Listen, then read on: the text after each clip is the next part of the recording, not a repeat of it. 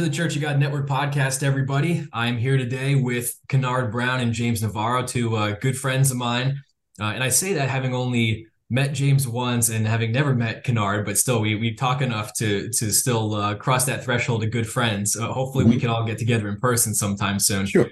But uh, we're here to talk today about uh, a pretty sensitive issue in the Church of God, and that is one of race and how it has affected the Church of God over time, how it still affects the Church of God, um, the experience of people in different communities, both in and outside the the church.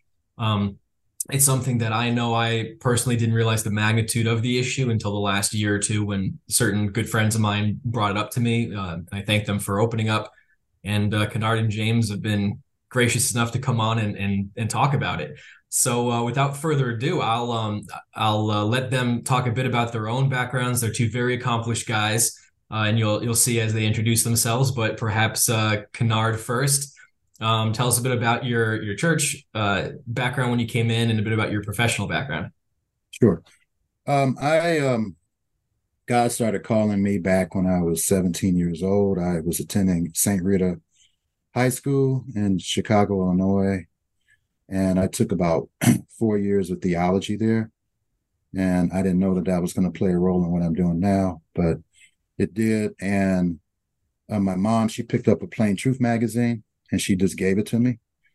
And I start reading it and I'm like, man, this makes sense, you know? And and then one of the things that I struggled with was the doctrine of the immortal soul, because you know, Catholics say that's one of their top doctrines.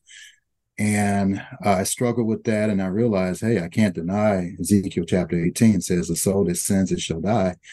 And, and Mr. Armstrong, he just hammered that through my skull mm-hmm. basically when I was reading the uh, his literature uh, that was Bible based. So um, I said, "Hey," but I was 17 at the time, and um, I think God really intensified the call after I graduated. So after I graduated, You're based out of Chicago, right?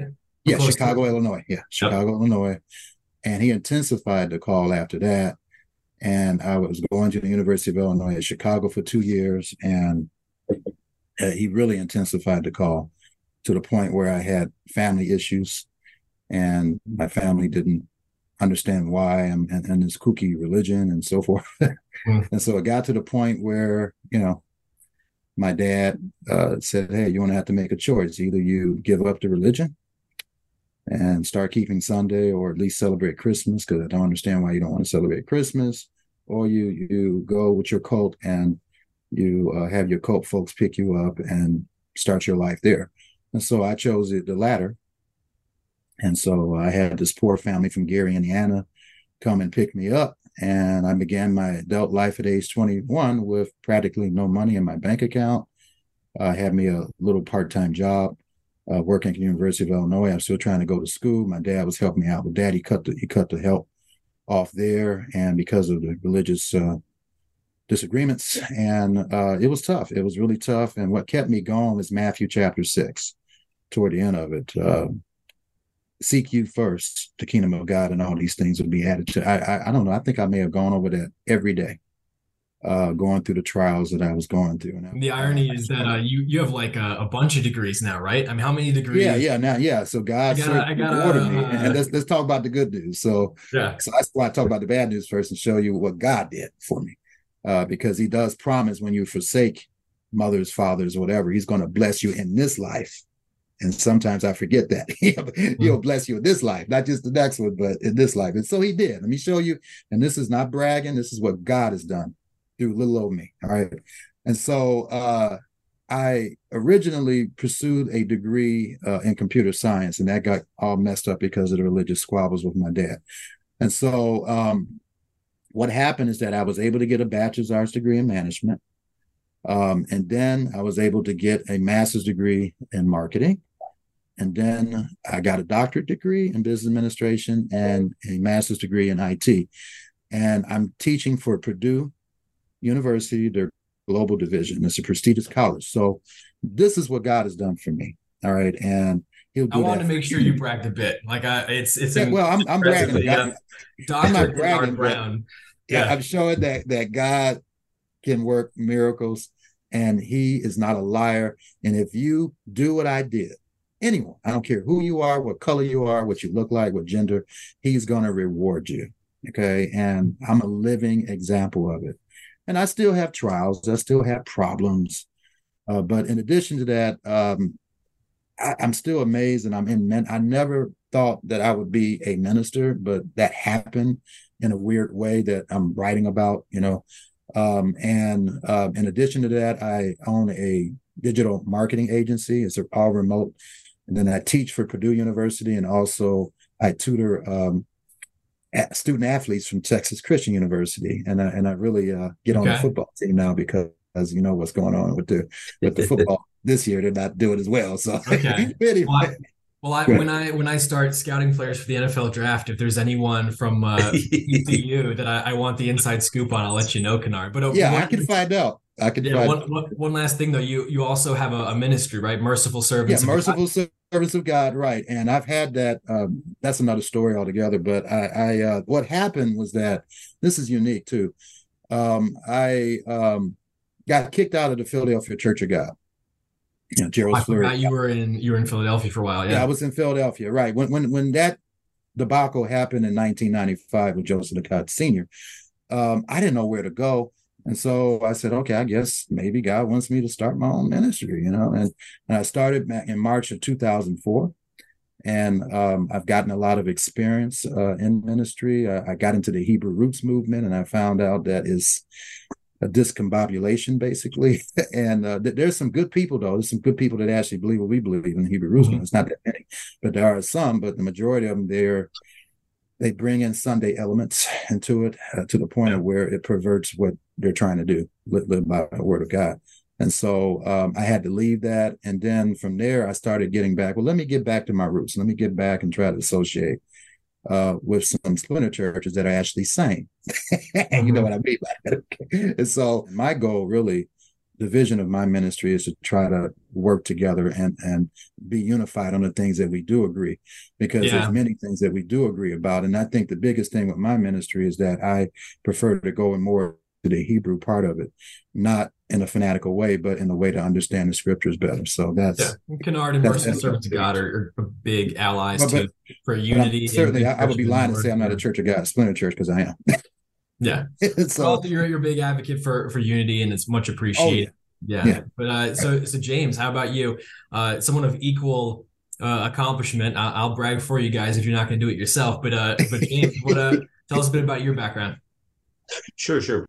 Uh, well, I came into the, the church uh, back in uh, the early 1980s, and uh, it was with Worldwide Church of God. Uh, I was baptized uh, February 11th, 1986, and you know continued growing in the church from that point to this date. I'm now in the United Church of God. Um, as far as my background, I'm licensed by the state of California. I own a company called Wiseman Construction and. Remodeling Incorporated. I've been in this industry 20 years as a licensed contractor, 45 years uh, in the industry overall. Um, and I am presently uh, on contract uh, with the state of California, where I come in and I create tests for general contractors, those that mm. want to be licensed general contractors.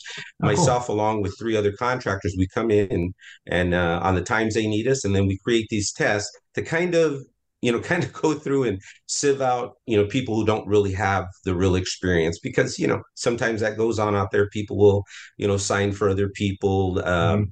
maybe not always being truthful about their experience so this is how we kind of weed them out uh, with these tests made at the home office um, that's part of uh, what i do um, that's that's me in a nutshell Awesome. And, and well, I, I, forgot to mention that. Um, yeah, I was baptized October 19th. It's the same year you were, but it's October okay, 1986 was a good year. Ronald Luck. But, but the, uh, the, Giants won the Super Bowl that year, so that's that, that a, a big place in my heart. But um, and also James, uh, another another factor is perhaps we could have gotten uh your wife to host a podcast and, instead of me. You know, she she works for the London School of Economics, which is really prestigious, and she Ooh, hosts yes. uh podcast. So yeah, a, a, whole lot of interesting background between these two guys and their and their uh their families. But on that front, um, to get down to the core of it, you know, we've been talking a lot as we've been planning the podcast about uh, trying to communicate to folks in the church the extent to which uh,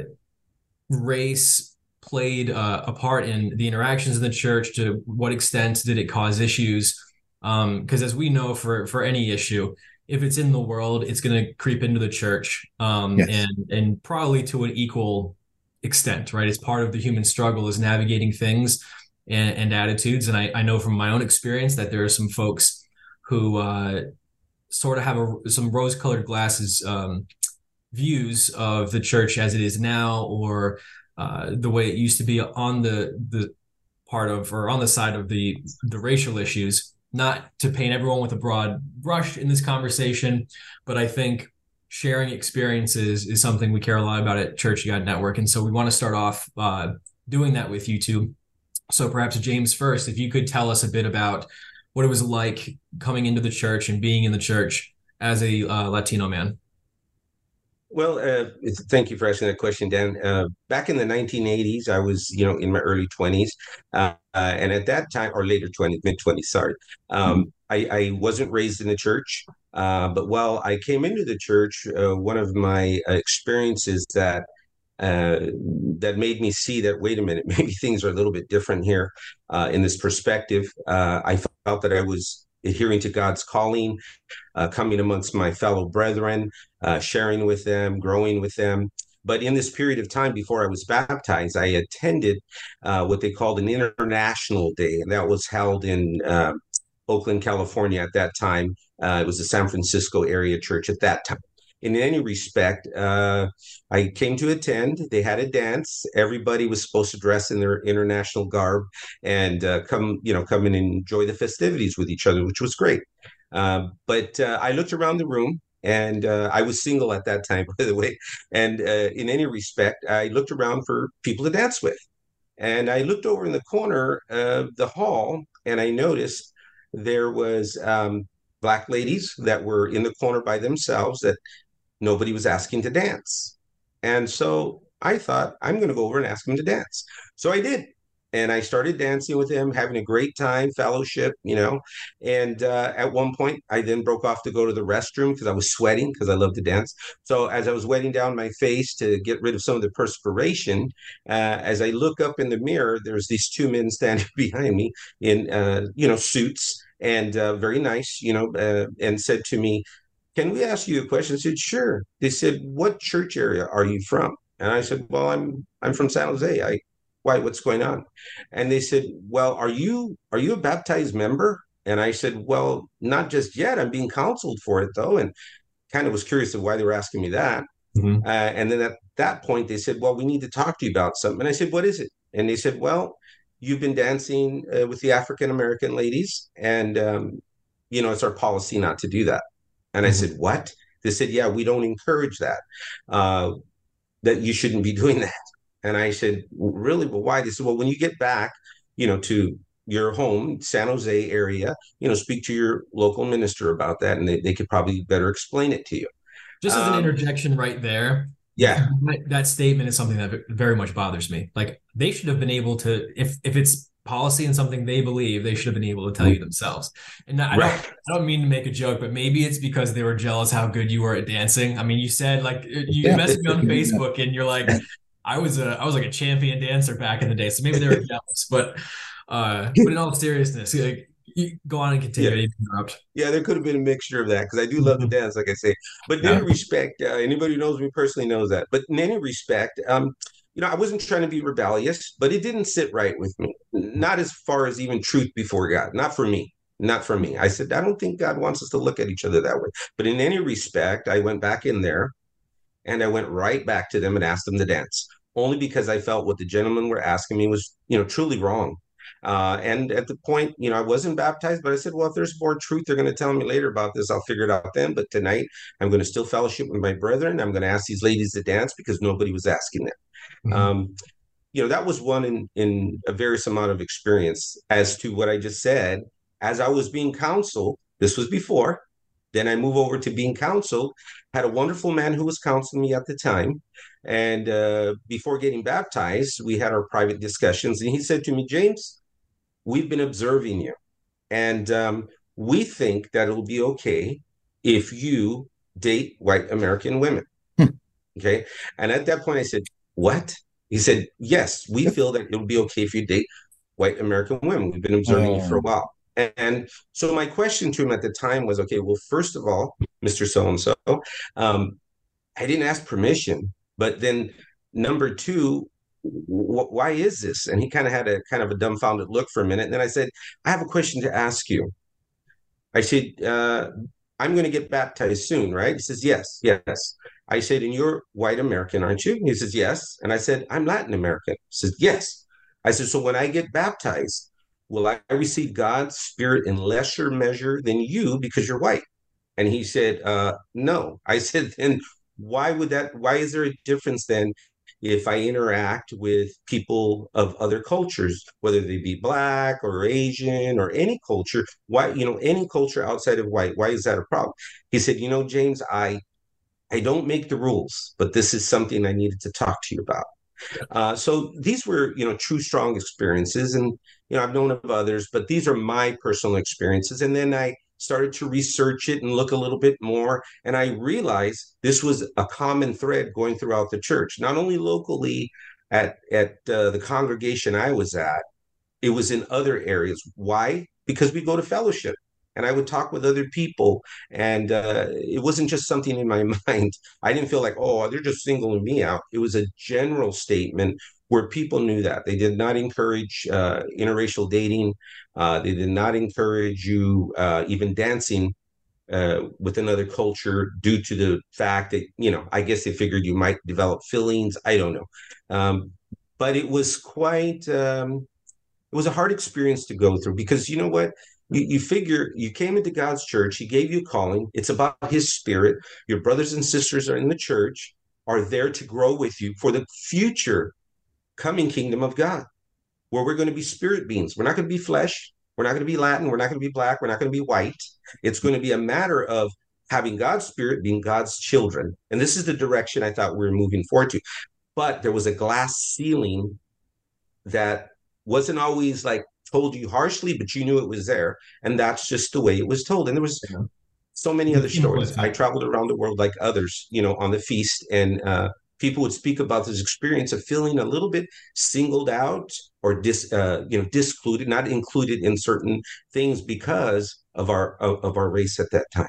Yeah, and and I think at there was definitely the implicit nature of those things, not necessarily maybe explicit, uh, like you said, a, a cap on um, what you could do or, or how far you could um, advance with it. And I think also very much depended on your local minister and and how much they wanted to emphasize it. Uh, the thing I think is worth highlighting too is that number one, this still exists in the Church of God. It might not be as prevalent, it might not be as systemic, but it still does exist. Uh, I've known quite a few people who have similar experiences, uh, specifically around uh, the dances for some reason. Um, my dad tells a story of uh, this is back in the day. This isn't recent, but in the 80s as well, uh, taking someone who was like his church mom, right? So she's 40 years older than him, but she's a, a elderly black woman and he was going to spokesman's club graduation and he wasn't dating anyone so he wanted to take her like as a nice gesture. And he got flack from his minister because he was white and she was black and it didn't like clearly this is not a romantic thing. And also the minister in that case was black. So it's one of those things where like it just it permeated the culture. It wasn't necessarily overtly racist. That's not what we're trying to say but there was this like there was a um, a belief about what scripture said about certain things that we took from speculation and made it policy. And right. I think there were a lot of unintended consequences um, for that. And it, and it, to your point, James, made people feel singled out. And and I think people need to acknowledge the damage that those things um, can do long term because people put up with a lot, like yourself and Kennard, and, and just in general, people because I think we were all so excited about being in the church and the work the church was doing, especially back then, that we sort of um, turned a blind eye to certain things. I know one of the things that my dad talks about was being told you have to get rid of all your rock records when you come into the church, right?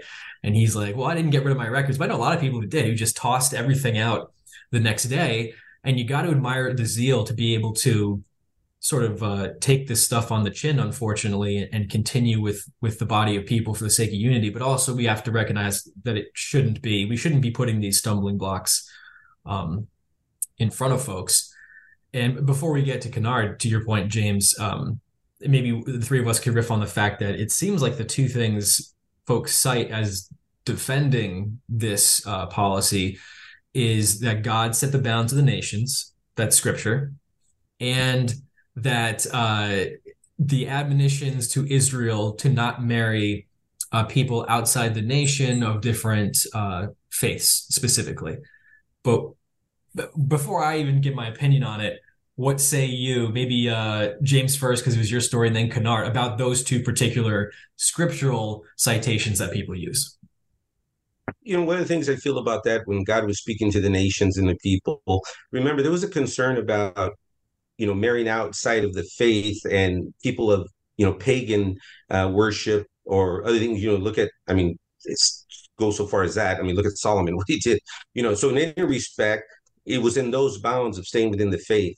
But when you go back in time and you look at everything look through the scriptures in hebrews colossians you can go all over and you'll find where god speaks about even in hebrews what does it say? It is no longer circumcision of the flesh but of the heart, whereby we all cry, Abba, Father. So I think I think that was taken out of context, and we have to mm-hmm. look back in history. Um, you know, we could probably look for things or messages that were given in the archives that maybe they're just they just might not have been totally factual. Uh, so that's my I, my take on that. God never intended that. And again, we're going to be spirit beings. We're not going to be of any any race. There will be no more marrying in the kingdom of God, and we're going to be there to help people in the future who come out of the millennium. And mm-hmm. um, we're not going to be segregated.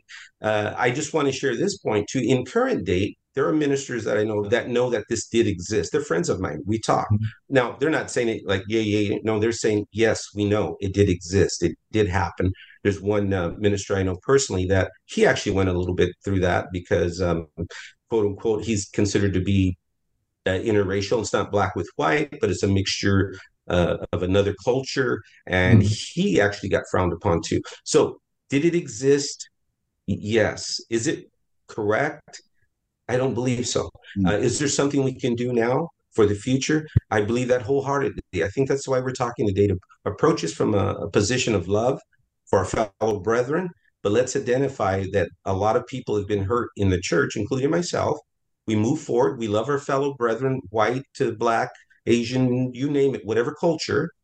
We love them, but I think this is a, a an issue that we need to to look at and uh, look at it correctly now. And correct going forward. We don't want to.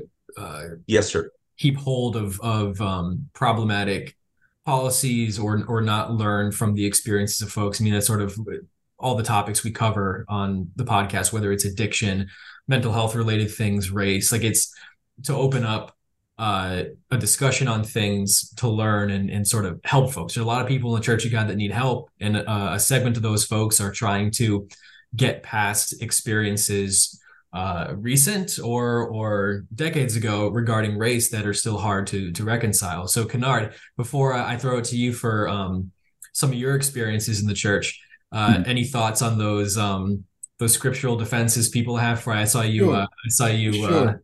Uh, without being without being very strict, yeah. you need to study your Bible a little bit more in detail. Uh, there's in Deuteronomy, there's a Torah commandment uh, where um, when they're fighting a war, if they find a woman that they're attracted to, that if she chooses, she could, you know, become his wife um, the greatest prophet, one of the greatest prophets who ever lived, Moses, he married outside his tribe, right? Uh, Ethiopian, mm-hmm. uh, Joseph. Mm-hmm. And then I think the scripture, matter of fact, I know in the book of Ezra, I think it's toward the end of the book of Ezra. Remember when they had married paganistic women mm-hmm. and they mm-hmm. were told to divorce them? It wasn't because of their their tribe or their skin color, it was because of their religion. That's mm-hmm. what he was concerned about. So that's the, the the proper biblical understanding of that uh, when you uh, yeah. compare it with those other scriptures. Okay, sure, he wants variety, but there are cases where there's nothing wrong with marrying someone of a different type of human race. We're all one race, but there's different varieties of that race, just like with a flower. There's different varieties of flowers. He loves that. And so yeah. we, we got to to get into God's paradigm instead of the devil's paradigm of separation and division. I agree, and, and I think it's an, important so, to to note the mm-hmm. um, that when uh, someone outside the nation of Israel wanted to become part of the nation of Israel, yes. and by extension their faith, that they were to be treated like a native born. So that's exactly very, it's the same dynamic in the church. Um, right. This the whole point about the the Gentiles uh, mm-hmm. coming in and Israel being regrafted, and if the Gentiles can be grafted in. Um, exactly. But also the the logical extension about God setting the bounds of the nations, therefore we should marry outside them, mm-hmm. would apply beyond race. It wouldn't be a racial issue. It would be, you know, my dad's Italian, my mom's French. They shouldn't have gotten married. You know what yeah, I mean? Yeah, you made like, perfect sense there. Yeah. Sort of like an arbitrary um, mm-hmm. boundary there. But without belaboring that uh, too long, Kennard, what what do you? Uh, how about you? What's your experience? Um, as a uh, black man in the Church of God. Tell us a bit about okay. your history and experiences. And one more thing I wanted to add, which is very important. There was a mixed multitude in the wilderness. So that just wanted to hit it with that. All right. So um, my experience as a black, it, it, was originally good. I mean, when I was, um, I attended the Southside uh, congregation in Hammond, Indiana, and it was like, uh, you know, God promised that He would give you another mother, and even though my mother still stuck with me, but it was difficult because of the religious thing, but she mm-hmm. still loved me and I loved her and all that. And I love my dad too, but it was a strength. But anyway, um, he gave me father figures and mother figures, grandmothers and all that, um, spiritual, you know, and, and for a time it, it, was nice. I mean, it was nice. Uh, people cared about me and so forth. There were plenty of, of blacks to fellowship with, but um, there were some girls and they didn't have the same skin color that I have to admit I was attracted to, but because of the church's policies, and this is before I met my wife, of course, um, I couldn't do anything. And I could tell there was frustration there, not just with me, but other people in that vi- environment. And mm-hmm. it's tough enough to find a mate in the world. but when you're in the church, it makes it so much harder because uh, you know it's not as many people. And because of that we got to understand that we have to view each other as a spiritual organism uh, not the skin color. Uh, we have to view each other as as the children of god no matter what skin color we are. And if we can do that then that'll minimize the frustration. You know what i'm talking about the type of frustration i'm talking about. Um, and and that will avoid being tempted to go and marry someone outside. And i'm not giving any names here but from one of the splinter churches i've heard a minister tell me that uh, why why don't uh, people just marry someone from the world you know to prevent being tempted to you know fornicate.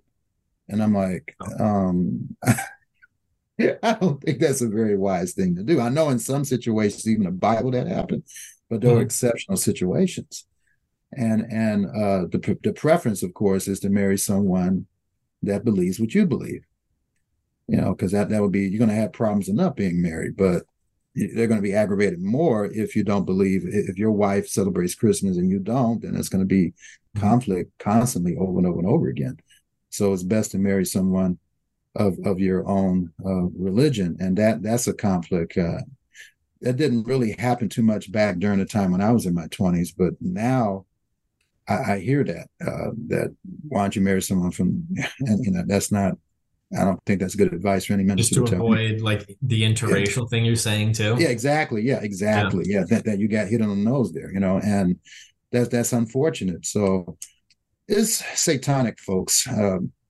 I, I have to just call it what it is. Uh, just because somebody is a different color then you avoid them or whatever. And I even sense that today when I go to certain, and I'm not giving any congregational names, but when I go to certain congregations, you have cliques, you have the whites uh, over in the corner, and you have, I mean, it shouldn't be that way, you know. And I know in other congregations, not like that, but other congregations it is, and it shouldn't be in any congregation, you know. So and, that's and on that front so, too. I think what what folks might not realize is it could be unintentional because there are a lot of human yeah. tendencies just to like associate yeah, people who are similar to you in a bunch of different ways.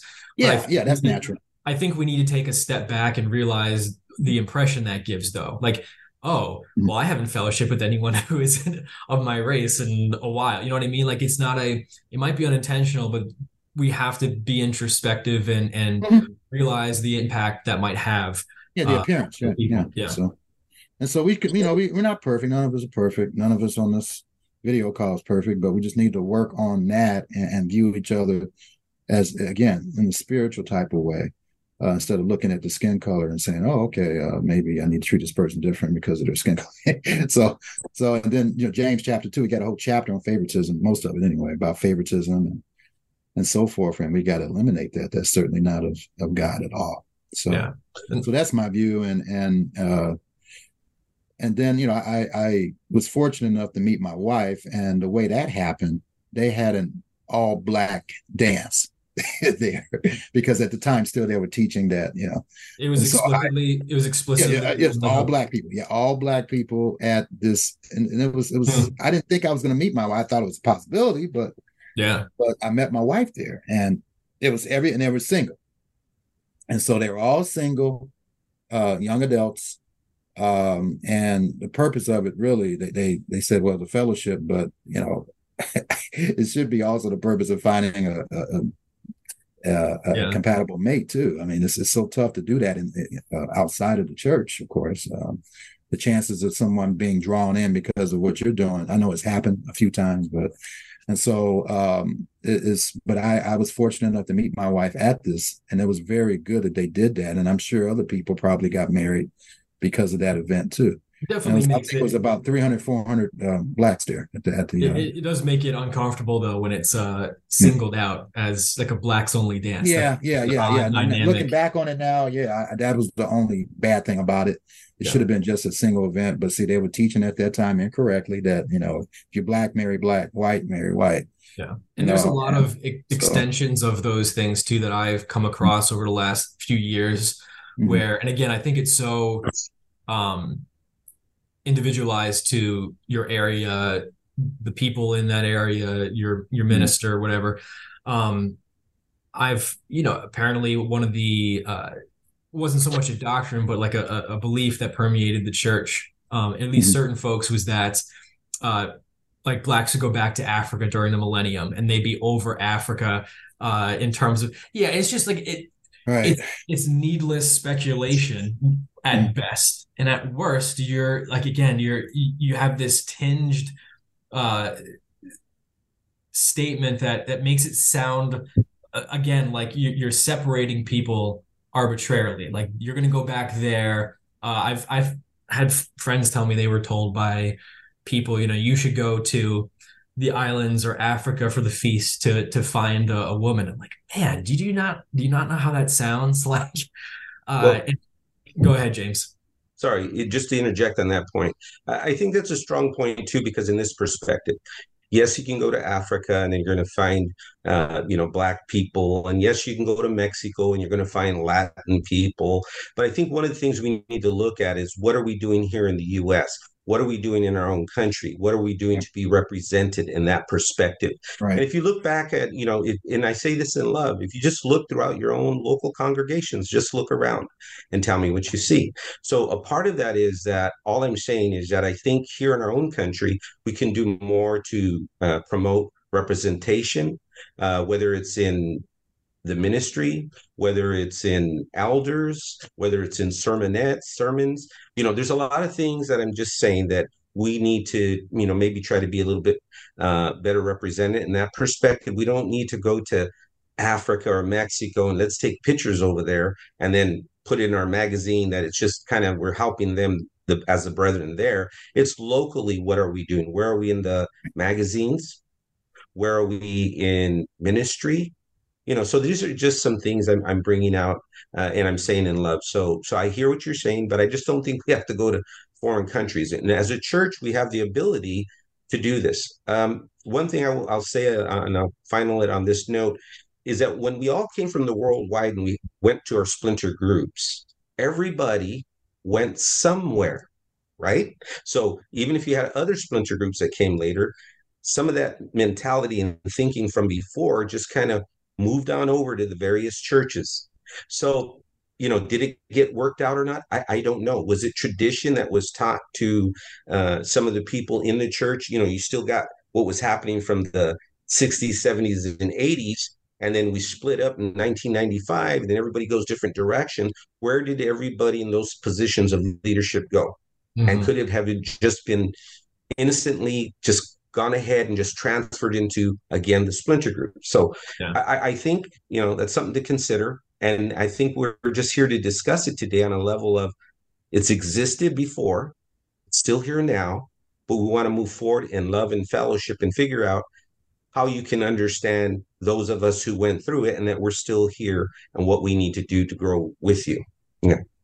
Yeah. The the other thing too on that front is even just the asking of the question for example like because i think a lot of different splinter groups have different um makeups in terms of uh you know age related uh, uh, ethnicity related um mm-hmm. and to a certain degree you'd expect you know variation just based on random chance of where people went but i think it should if if you are in a congregation in an area of the country where there's a lot of diversity and there isn't much in the congregation that becomes okay well that statistically you wouldn't think that would be the case. Or if you look at uh, the ministry as a whole and you see an underrepresentation as compared to what might happen just in, by chance then asking the question well why is that the case? Is there something going on? Like th- is there a reason more people of a certain uh, race went with this group rather than that group?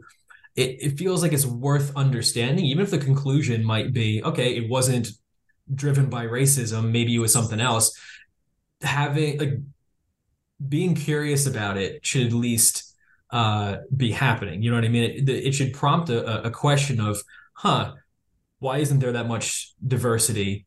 Is there something we can do to be in communication with those communities? Maybe there's a bit of information we're missing, a perspective we're not uh, seeing. More information never hurt anyone, I don't think. Um, but uh, so on that front, maybe to transition to the to the next one, I, we we've talked about a couple issues that are um, important. We talked about uh, dating and marriage uh, interracially in the church. We've we've referenced um, representation a bit here.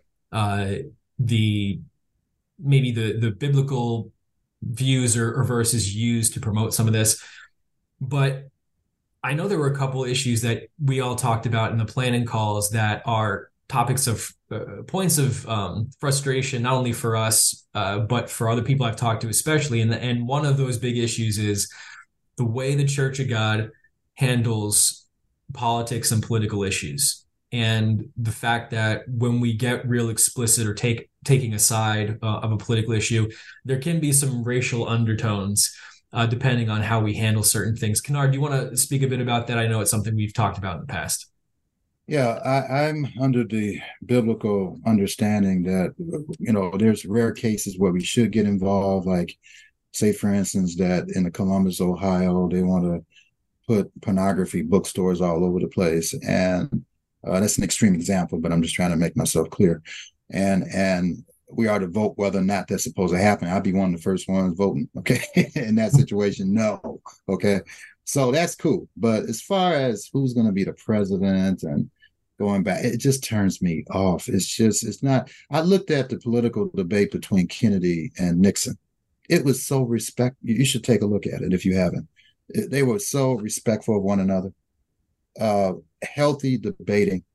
Today, there's no, it's slandering, it's putting people down and pulling getting uh, their skeletons out of the closet type of conversations and it just turns me off as not of god so with that said i don't think it's something that we need to, to, to focus on as god's people the political landscape at this point I, am so, also like, for yeah. example, when I know the last handful of years, especially, there have been a lot of racial tensions in the news, mm-hmm. and you have um, experiences where because whether it's uh, uh, BLM movement, what mm-hmm. was going on with Kaepernick for a long time, yes. uh, even certain things regarding um, police overreach that you don't you don't even need to agree with someone's conclusion. But I think the Church of God has tended to be overly dismissive of certain things. Yes. Yes. And I know, talking with brethren, black brethren in particular in the church, there was a, a woman who's uh, probably around my age, maybe a little bit older, but she has a young uh, son, and the the son asked her, and this is not an uncommon experience uh, to my knowledge, is what happens like i'm afraid to get pulled over by the cops. Now whether you think that's a, a media creation or it's real like you have to understand it's a reality for a segment yes, of the brethren that that's a fear. And i think we can when we are so politically driven which i think the church of god unfortunately has become at least in certain corners you wind up accidentally at best creating this feeling that like well my experience as a black or latino person or uh, whatever other ethnicity we're talking about is somehow something i can't talk about because i'm in the vast minority of of thinking on the subject. So more in terms of uh, that i guess. Like have maybe james I, if you want to speak to it. Yeah. I just wanted to say that from that political perspective, when the pressure in the church was going on, I mean, everybody saw what sometimes what affects the world will creep into the church, right? So I think during that period of time when we are going through these political issues, and some people were saying we should talk about, not talk about it, but people were expressing on uh, social media. Uh, I was quite surprised at some things I saw, like you know, people like you got to stop the borders, and you know, the people coming from Mexico, and you know, but it, they were very, you know, uh, very upfront about it, and uh, I was a little bit surprised. Um, you know, so I think there was pressure like that brought into the church. I will. I want to speak to this point also from this perspective: what affects the world and what affects the church. Uh, during this period of time when this was happening, we're talking now in the 2000s, just within the last couple of years. After Sabbath services, I was dressed in a suit. I was in Walnut Creek, California, walking across the street, and I hear somebody yelling have some tortillas, have some tortillas, literally, as I'm crossing. And all of a sudden I look to the right and they threw corn tortillas and hit my shoulder. I, oh I know that goodness. sounds ridiculous, right? And they fell to the ground. And I look over and it was like these three college age students in a Mustang facing a light. And I look over and the people coming the other direction too were like in shock. And I was thinking, you know, I realized what happened. Now, I'll be honest with you. I did come up to the vehicle and speak to the gentleman inside the vehicle told him that wasn't a good idea. You know, I expressed my thoughts. I really did. And, uh, you know, they were a little bit frightened at first, uh, you know, trying to have the Christian approach. But at the moment, I was really hurt and angry. I'm thinking, here we are. Look what the, you know, the time we're at. And I've got guys throwing tortillas in. So I think there was a lot of, I think there was a lot of political pressure and racist things going on outside the church. But when I would see it on social media sometimes too, I think, are you brethren really being considerate? I remember hearing a very good sermon from uh, John Elliott, and uh, it was called uh, "How Do We Treat the Foreigner?" And it was to your guys' point earlier. It's like we're to treat them like family, people within our church and people outside of the bounds that step into it, right? So uh, that came back to my mind also. But uh, yeah, I, that was some of my experience during that uh, you know period of time, politically speaking, and you know, people in the church were putting on hats for presidents. And, you know, I just was like, I was just sad to see that turmoil, but it did creep into the church a little bit. I think so too. Yeah, and I think Kennard, I think the three of us talked about. But I think Kennard, you and I in particular, might have. But um, I know a common to continue on this issue. A common phrase is to lament, "Oh, um, America is going down the wrong path. I wish it was like it was back in the day, usually some sort of vague uh, statement about back in the day. People usually don't give a year uh, a time span, yeah. but I don't think that that statement's inherently racist or anything. But you have to understand how that comes across to folks, and you have to understand how um, not only insensitive but also like off base it is because you are being very self focused when you say that. Because what you're saying is okay I don't lament what I, I don't like whatever uh, you know, homosexuality being prevalent and transgenderism and progressive policies, whatever. So let's. oh, I grew up in the 50s or 60s uh, when this stuff was great. Like, okay, but you can't just cherry pick what existed and what didn't, because right. also you wouldn't be able to fellowship with a good chunk of your brethren if in the 1950s and 60s. Like there would yeah. be legal issues, you wouldn't be able to go to a restaurant together. Like there was real oppression. And to make that statement so flippantly disregard mm-hmm. the human reality that was the case. And i think we the to the church's credit back in the day uh, we were we were pretty good at emphasizing mankind can't govern itself. We will not have any hope until christ returns and, and god's government's in place. Whereas i think we've we've leaned a bit um, to political sides lately, and I think the racial component is a is a um, unfortunate side effect where there's a lot you get some racial animus um, because of that, not necessarily intentionally, but it causes that. And I've also heard anecdotally, and this is probably a topic for another day, but brethren mm-hmm. overseas, whether it is uh, South America, Africa, Australia, Europe, doesn't matter any any other nation, what they have the feedback, which has almost been universal, is we don't really relate to the material that you all put out in terms of like print material and a lot of the the public facing stuff because it's so American politics heavy. It's like it's a it's very focused on the social climate in America, the political climate in America. The talking points are similar when in reality we should be speaking to the the universal condition of man and the problems facing mankind, right? Tremendous human uh, physical advancement, but appalling human evil. And one of those appalling human evils is racism and bigotry. Um, so I, I, think that's something we could work on as a community. Uh, but, but Kennard, do you have any? yeah, I want to add for those who don't understand what Jim Crow is, um, educate yourself on. I, I recently did. You know, I, I kind of minored in Black Studies, but I didn't go into detail about it, and it was horrible. It was horrible for Black Americans. Uh, but let me talk to you know about my Latino brethren. They they've been persecuted. Uh, Asians have been persecuted. So it's not just a black thing. There, there's unfortunately again this satanic "you're different than me, then I'm going to treat you differently" type of sentiment uh, exists in this world and in this country and we, we got to repent of that. And uh, another thing I wanted to to add in regards to, to blacks, my experience about blacks, I forgot to mention, but it's very important.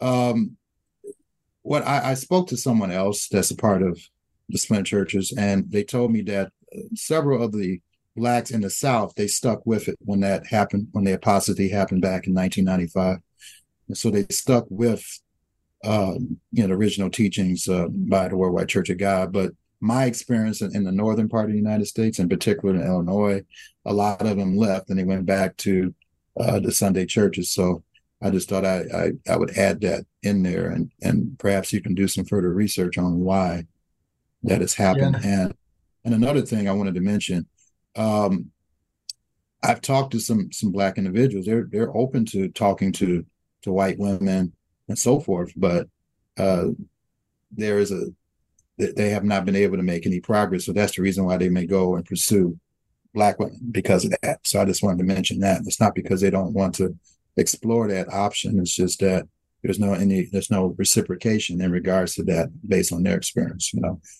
those right. are the ones that I've spoken to. It may be the opposite from what you've experienced, but that that's just based on my experience. So. No, I've I'm pretty universally my my peers too. Um, I think it depends again. Uh, so much of it's dependent on where you're located, the group you're yes. the minister, and exactly. whatnot. And right. you can have very different experiences within the mm-hmm. same organization, uh, a couple towns apart. So we're, we're, trying not to paint a universal brush, but it does still happen. Right. I guess. Um, in certain areas, that's all right. So yeah, for, for it wasn't my, that all the blacks just left. I said that before. I was wrong right. about that. It's just that in certain areas they did. I know in my area they did. In other areas they didn't. So, but there's the, the truth of the matter is not that many. Mm-hmm. Uh, minorities. I know, I know some folks who my family was close with uh, who went with the changes, and mm-hmm. uh, not a small amount of them cite uh, unresolved pain around the race issue as one of the yeah. motivating factors.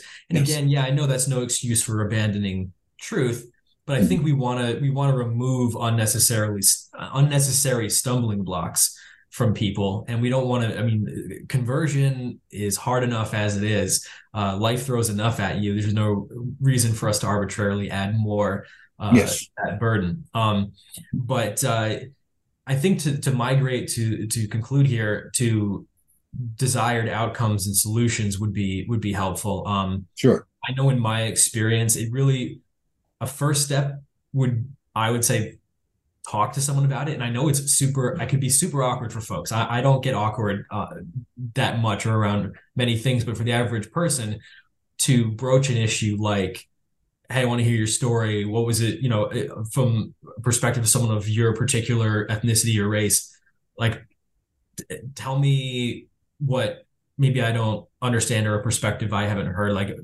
encourage your friends uh, to open up to you about that is a good place to start. But um, maybe Kennard first, and then James. What would you say some uh, areas we could progress in are? What what solutions would you like to see? Uh, you want me to start first, or yeah? Okay. Uh, you know, I, I, I quoted scripture before. I'm just worried. I'm gonna do it again. This time I'm gonna get it right. First Corinthians 12, verse 25. It states that we should all have the same care for one another. Mm-hmm. You know, in another scripture I want to add, Acts 17, verse 26, we all come from one blood. My blood, when I cut it, is red. You cut it is red, you know, because the oxygen hits it's blue originally, but when the oxygen hit it, then it turns red. So that's that's the way we all come from one blood. So we got to all start acting like that. I'm saying that as nice as I can. We have to start believing those scriptures. Those scriptures are there. Um, and then we talked about black representation as far as leadership. Um, that's that's certainly a work in progress um, I hope that uh, those who listen to this take it serious and, and work on that. And and then uh, we, you know, as far as I know, some of the organizations they have budgets uh, where they could market to uh, certain minorities to bring them bring them more into uh, the churches. I know I try to do it with my little budget, but I don't have millions of dollars to do it, you know. And and that's something that uh, I'm sure I know whoever listens to this, uh, they know who I'm talking to. Uh, you have the budget to be able to do that, to bring in more um, minorities, because God wants a mixture. He wants, to say, has mixed multitude in the wilderness. He wants it to, in the spiritual wilderness today, he wants that mixed multitude as well. And so that's that's something that I think, in a succinct way, uh, provide solutions there. Uh, but it all yeah. starts with us having the same care for one another. That's the and that's foundation. a fantastic point because I think one of the things, and again human beings in general just do this for anything, right? Like I was talking to someone about um, doing work overseas in the church and how there are complications within this one particular nation, even though the same race and ethnicity, but one's from a town up north and the other's from a, a town in the south, and there's a lot of animosity. So we we do everything in our power to to build barriers between people. But in the church, not only the same care across race, but like I think we could do a better job across generations. Mm-hmm. There isn't uh, as much um, mixing across generations that as I know I would like to see. I just listened to a message yesterday from one of the groups about the need for more of that. I completely agree with. Um, I think uh, obviously Church of God Network is big into uh, having the same love for one another across organizations. I just Most think bringing down arbitrary barriers mm-hmm. uh, is helpful, whether it's race, organization, generation provided we're all in the same body, right? We're not saying go to your Catholic church and, and start looking at every single person that like they're in the body of Christ right now. But we have to have a particular orientation to folks within the body in a, a the same love for one another. And even when we look outwardly, we should be looking at people as future uh, potential sons and daughters of God. So I, I agree wholeheartedly that at the core, it's truly seeing one another um, as equals. Uh, James, what do you think? Locally, where I attend in the Bay Area, because I live both in London and the Bay Area of California. But in the Bay Area, actually, churches are working with each other. They really are. They're interacting. Um, locally, we have a young minister. He's he's great at uh, at promoting togetherness, fellowship. So that so there's things are coming, you know, coming in place. Uh, but what I'd like to see in the future, if we can, I think what helps the healing is that you can talk to us about it you know don't make it uncomfortable like oh we can't talk you know it really existed uh, just like if there was another type of thing someone else needed to heal from, some kind of hurt, uh, mm-hmm. you want to be able to talk about it. You just don't want to bury it and act like it wasn't there, it didn't happen. Because uh, if you face it with each other as brethren, you say, okay, culturally speaking, you're hearing me, you're listening to. We're both of God. We're His children. But at the same time, you need to hear where there's just something a little unfair. So feel okay about speaking to us about it. And if we can voice it to you, then maybe you can take a different perspective on what we're trying to say. Uh, nobody's here to speak, you know, in a wrong manner. We're just here to talk in love uh, regarding that. So I think some of the things will help in the future. As I said, uh, a little more representation in the magazines would be helpful. People of different colors in there. Uh, I think sermonettes sermons, you know, given by a mixture of people and also council of elders. I know this is a little hard to say this, but if you, you have a mixture of being represented, then you feel like you're still a, a bigger part of that church. And I think we'll see growth in that area if it's promoted also in that way that we're open to everyone. So that's uh that's my kind of end perspective on it and i i hope that everybody sees that this is given in love and uh, we're, we're, reaching out and we're just saying we've been through some things that have been very hurting even spiritually hurt your hurt your spiritual life because you feel like well am i am i really that less? Is there am i different? Uh is there some is god trying to let me know that yeah you're okay to hear but then right here it stops for you? So look yeah. at it from that perspective and look at us reaching out for love and look at us reaching out for healing. It's a it's the to your to your point, it's a type of uh sort of type of gaslighting because you're not seeing the love of God shown when uh, you're being separated in any way based on race or or any sort of uh, dividing line. If we if we treat people differently because they're part of a different organization, um, uh, racially or what whatever the the dividing line is, it's we experience to an extent uh, God in our relationship with Him and, and His Word through interacting with brethren. And so when you have these negative experiences, it's, it's it could be the hurt could be magnified. And I like your point, James, that it really is no different than anyone who's gone through something particularly difficult. Um, we've been uh, scheduled to have a, a, podcast with a woman who lost her daughter, mm-hmm. and the idea of extreme like trauma, people who, who have suffered loss, you know, uh, very early death, traumatic death. The one of the things people lament universally is that people don't know how to talk to them about it. And so when when people do come over, usually the conversation isn't productive or the statement isn't productive or it's sort of like dismissive, like they just want to get past it because it's an awkward conversation. But I think folks who've gone through it really want to have meaningful discussion on it. Again, whether it is uh, the racial experience, whether it is loss, whether it's um, an accident that's left you paralyzed or uh, dealing with cancer, right? Like all these things, uh, mental health issues is another big one, addiction. The it's important that we don't disincentivize talking about these things because these are the core elements of the human experience. They're sources of pain, but also potential sources of a lot of growth and a lot of um, connectedness when we can talk about these things. Like they're they're intimacy builders. Uh, so I, I, appreciate you two coming on and, and, talking about this openly. I'm sure this is just the the first of a number of conversations we're going to have on this topic. This is definitely not one of those uh, one and done types of uh, issues. This is something that has to be a, a consistent conversation. There's so much to dig into, but uh, I really appreciate you gentlemen coming on and, and sharing your experiences and, and being honest with everyone. We really appreciate it. Well, thank you so much for for having us, and uh, I hope that all our brethren receive this in, in, in love and just concern. Thank you.